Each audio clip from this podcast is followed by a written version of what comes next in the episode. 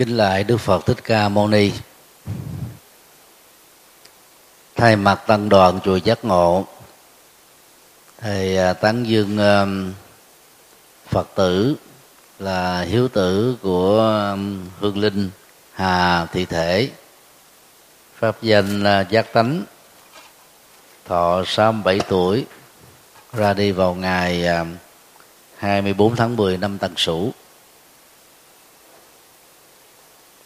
Cũng như à, đồng tán dương thằng bằng nguyễn thuộc, đã có mặt trong à, ngày lễ hôm nay. Thay mặt tăng đoàn chùa giác ngộ đó, thì à, nhắc nhở ba điều và rất mong mọi người cùng suy gẫm. Thứ nhất, chết không phải là hết. Các tôn giáo nhất thần có gốc rễ văn hóa từ à, Abraham như à, đạo thiên thiên chúa, đạo tinh lành, đạo chánh thống giáo ở nga. Và gốc rễ gốc vẫn là đạo do thái ở trung đông. Đều cho rằng đó, con người chỉ sống à, một kiếp duy nhất trên quả địa cầu thôi sau khi chết đó, con người không còn cơ hội quay trở lại đất nước hay là quả địa cầu mà chúng ta đang sống. Chủ nghĩa duy vật tại Ấn Độ 26 thế kỷ trước á, cho rằng á, tâm thức hoạt động lệ thuộc vào não. Não là vật chất do đó sau khi chết đó, sự sống con người khép lại vĩnh viễn. Chủ nghĩa di vật của các Marx và Lenin khởi xướng có cùng quan điểm nhận thức sai lầm tương tự. Vượt lên trên um, hai quan điểm nêu trên đức phật cho rằng á, sự sống của con người và động vật á, là một vòng tròn vì là vòng tròn cho nên chúng ta không thể tri nguyên. Sự sống con người bắt đầu từ sự sáng thế của thượng đế từ vật chất hay là từ tâm. Thế vào đó đức phật cho rằng đó, mọi sự vật tồn tại phát triển biến hoại kết thúc và trở thành một tiến trình mới tương tự lệ thuộc vào sự tương quan tương duyên, tương tác, tương tức, tương thuộc. Trên nền tảng, cái này có, nên cái khác có. Cái này không, nên cái khác không. Về chiều ngược á, cái này có, nên cái khác không. Cái này không, nên cái khác có. Giống như hiện tượng lỡ và bồi của các cồn cát ở sông và ở vùng biển biển bồi, biển lỡ thì theo học thuyết này đó sau khi chết tất cả đều phải tái sinh không có ngoại lệ. Dầu chết cô đơn ngoạnh quẻ không có người thân như trong trường hợp chết bởi covid 19 diễn ra trên toàn cầu với 5 triệu 500 nghìn người như hiện nay. Và tại Việt Nam á, khoảng ba chục nghìn người đã bỏ mạng cũng như là chết có sự xung vầy của người thân bên cạnh. Tương tự, chết có tụng kinh hay không có tụng kinh, thì người chết vẫn tái sinh như nhau, không khác. Dĩ nhiên chết có người thân, người chết đỡ cô đơn. Trước khi chết, nghe lời tụng kinh, người chết sẽ nhẹ nhàng rũ bỏ mọi chấp trước, không lo lắng, không căng thẳng, không sợ hãi, không quyến luyến nhờ đó cái chết diễn ra nhanh chóng và nhẹ nhàng hơn thôi. Thì trên nền tảng nhận thức này đó, thì thầy mong gia đình sớm khép lại nỗi khổ niềm đau do tử biệt sinh ly, vì chúng ta không thể đảo ngược thời gian để một người chết 21 ngày. Nói riêng tất cả những người chết nói chung có thể sống trở lại và để đạt được cái việc chuyển hóa nỗi khổ niềm đau mà không trở thành là người vô cảm vô tâm đối với sự mất mát của người thân thì chúng ta nhận thức vô thường là quy luật. Và hãy là quy luật á, thì không ai tránh khỏi. Nờ, niềm an ủi còn lại đó là giá trị thật của cuộc sống không lệ thuộc vào tuổi thọ hay là chết yểu của mỗi con người mà nằm ở chỗ người đó đã sống như thế nào cho cuộc sống này cho gia đình cho bản thân cho cộng đồng và trọng hơn là cho đất nước việt nam. Thì dựa vào những điều đó đó thì phật tử hà thị thể là người có trách nhiệm với chồng à, có trách nhiệm với các con và những người thân là phật tử có tu học phật. Cho nên đó, đã làm các việc nghĩa về phước. Và do đó bằng các hạt giống này đó thì sau khi chết đó, cô ấy sẽ tái sanh về cảnh giới an lạc. Thì lời nguyện chúc à, cao quý đó là sanh về cõi phật. Thì thực ra đó thì con người tái sinh theo nghiệp mình quy định tổng thể nghiệp bao gồm nghiệp thiện nghiệp bất thiện. Sau khi loại trừ đó còn lại do đó nó quyết định nơi mà chúng ta sẽ tái sinh. À, thông thường suốt một kiếp người 67 năm đó, cơ thể đã sống tại Việt Nam. Với nền văn hóa Việt Nam suy nghĩ Việt Nam lối sống Việt Nam. Cho nên khi chết đó, chắc chắn là tái sanh là người Việt Nam. Dĩ nhiên là một Phật tử thì cái cơ duyên sẽ tái sanh trong một gia đình Phật tử khác sẽ cao hơn là thuộc các tôn giáo khác thì nhận thức này sẽ giúp cho chúng ta không còn cảm giác là tôi mất vĩnh viễn người thân. Thực tế đó thì chúng ta chỉ mất người thân trong mối quan hệ huyết thống của kiếp này. Còn người thân đó vẫn tiếp tục tái sinh. Đó, tiếp tục tái sinh. Thì ở kiếp nào chúng ta đóng vai của kiếp đó?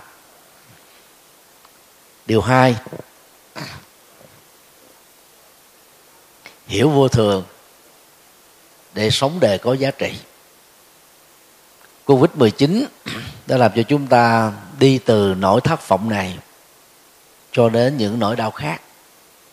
Người thân đang khỏe cũng chẳng có bệnh nền bỗng dưng á, lại ra đi.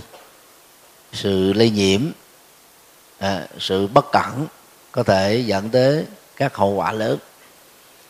Và cũng có rất nhiều người có bệnh nền cũng chưa từng chích một mũi vaccine nào khi bị nhiễm chỉ số CT trên 31 được chăm sóc kịp thời bằng các máy trợ thở cho nên đó, giữ được sự cân bằng của oxy trong cơ thể.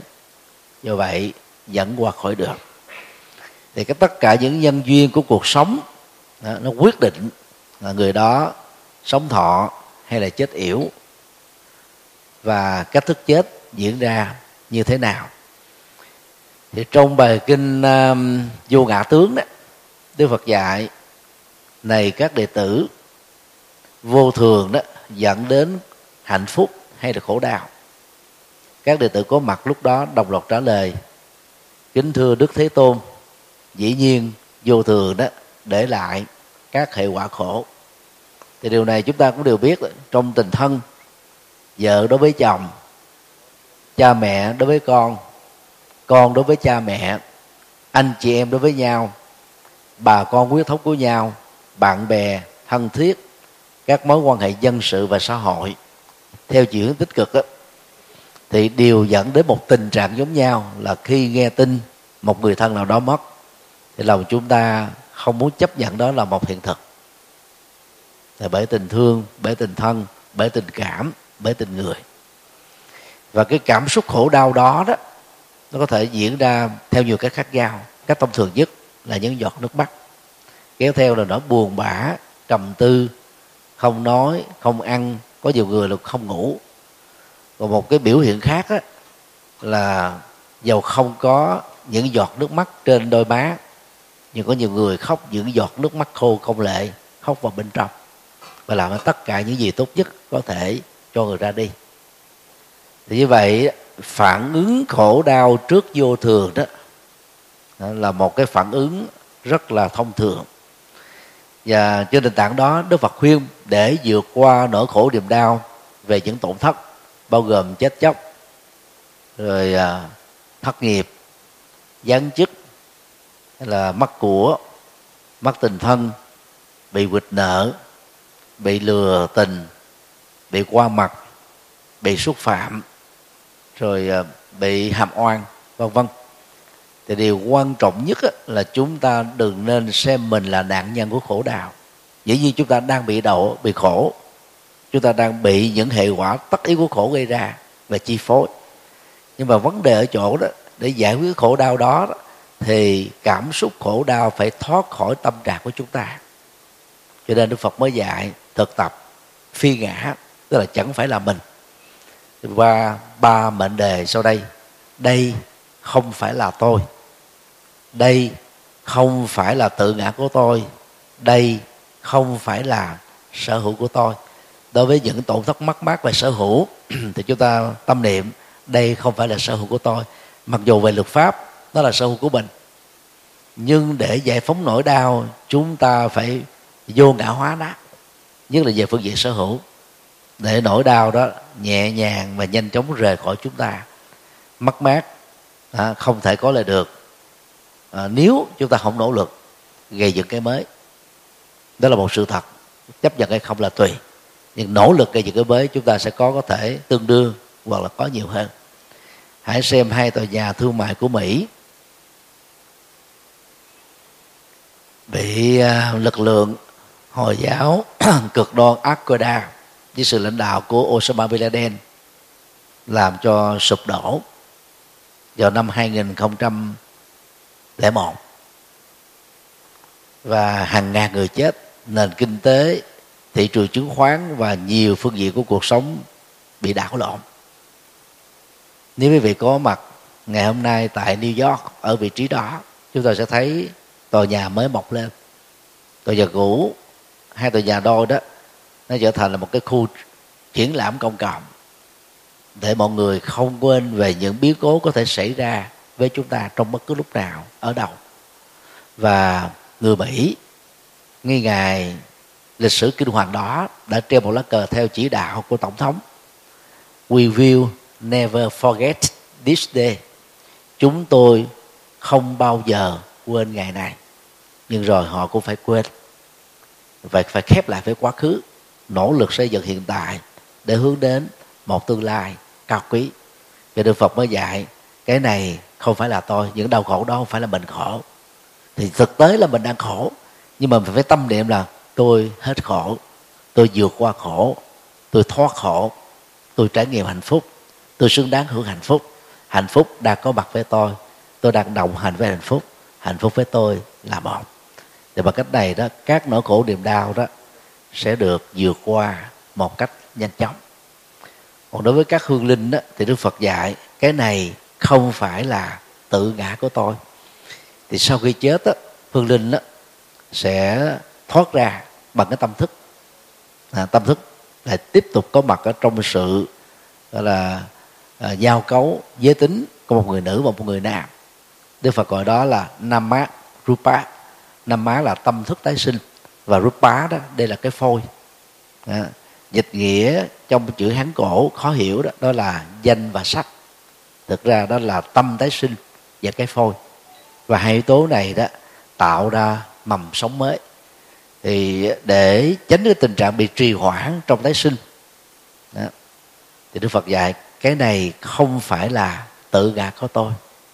Nên là không có chấp vào cái tâm thức đó và cái chết đó à, rồi chúng ta sẽ trở thành một người mới trung bình 10 tháng sau cái chết diễn ra. Đối với trường hợp sanh non là 8 tháng rưỡi sanh muộn á, là 11 tháng rưỡi. Thì tất cả những điều này đó là để giúp cho chúng ta vượt qua nỗi khổ niềm đau từ những cái bất hạnh mà chúng ta đang đang phải đối diện trong đời. Và theo đó đó hãy nỗ lực làm những việc tốt. Thì trong luận trung quán đó bồ tát long thọ có dạy thế này dĩ, hữu không, nghĩa cố, nhất thiết pháp, đắc thành. Dịch sát nghĩa trong tiếng việt hiện đại đó, do vì có tính không thực thể, chi phối bởi vô thường, mà mọi thứ trên đời này được thành tựu. Phần lớn chúng ta chỉ nhìn thấy mặt tiêu cực của vô thường thôi, đó là tàn phá đổ nát, mất mát, tổn thất, dẫn đến những sự sầu, bi, khổ, ưu và não ít khi chúng ta nhìn thấy được mặt tích cực của vô thường nếu không trải qua mùa đông lạnh giá thì mùa xuân á trăm hoa không nở. Vàng vặt không có đâm chồi. Hay là này, này lớn lên. Cái gì nó cũng có cái giá của đó thì đứng ở góc độ đó đó vô thường nó nhắc chúng ta rằng cuộc sống đó đối với mọi người không dài như chúng ta tưởng. Và hãy làm tất cả những việc tốt nhất có thể bên cạnh sự nghiệp sống. Gây dựng thì chúng ta cần phải có lý tưởng sống. Sống có giá trị, sống hữu ích. Vì không ai chết có thể mang theo được bất cứ cái gì trong đời. Chúng ta phải bỏ lại tất cả. Có là tỷ phú giàu nhất thế giới, thì tài sản đó cũng phải bỏ lại sau lưng, ra đi bằng tổng thể nghiệp. Cho nên đức phật thường khuyên khi chúng ta còn sống, còn khỏe, còn minh mẫn hãy biết à, cân phân lợi tức mà chúng ta đạt được làm bốn phần 25% đó để chi dụng hàng ngày 25% đó hiếu kính với cha mẹ 25% đó để tái đầu tư và 25% đó để làm việc thiện. Thì bằng cách đó đó, chỉ cần có tấm lòng và biết khéo léo quản trị những gì chúng ta có chúng ta sẽ gieo được phúc. Mà nói theo đức phật đó người tạo phúc cho người khác thực ra là đang làm phúc cho chính mình. À, kính thưa tất cả quý vị thì à, hôm nay là ngày thất thứ ba của hương linh hà thị thể. Thì nhắc hai điều về quy luật tái sinh và làm việc tốt việc phước trong vô thường để khép lại các nỗi khổ về niềm đau theo đó chúng ta sống có giá trị hơn. Thay mặt tăng đoàn chùa giác ngộ thầy tiếp nhận những gì bởi vị à, dân cúng trong ngày hôm nay. Và cầu chúc hương linh hà thị thể pháp danh giác tính mất ngày 24 tháng 10 năm Tân Sửu nhằm 28 tháng 11 năm 2021 được tái sinh cảnh giới an lành đồng thời à, nguyện cầu tam bảo gia hộ cho thân bằng quyến thuộc. Đó. tất cả mọi người đều được năm phút lành để tiếp tục sống hạnh phúc và chia sẻ phước báo của mình cho những người hữu duyên. Nam mô công đức lâm bồ tát ma ha tát.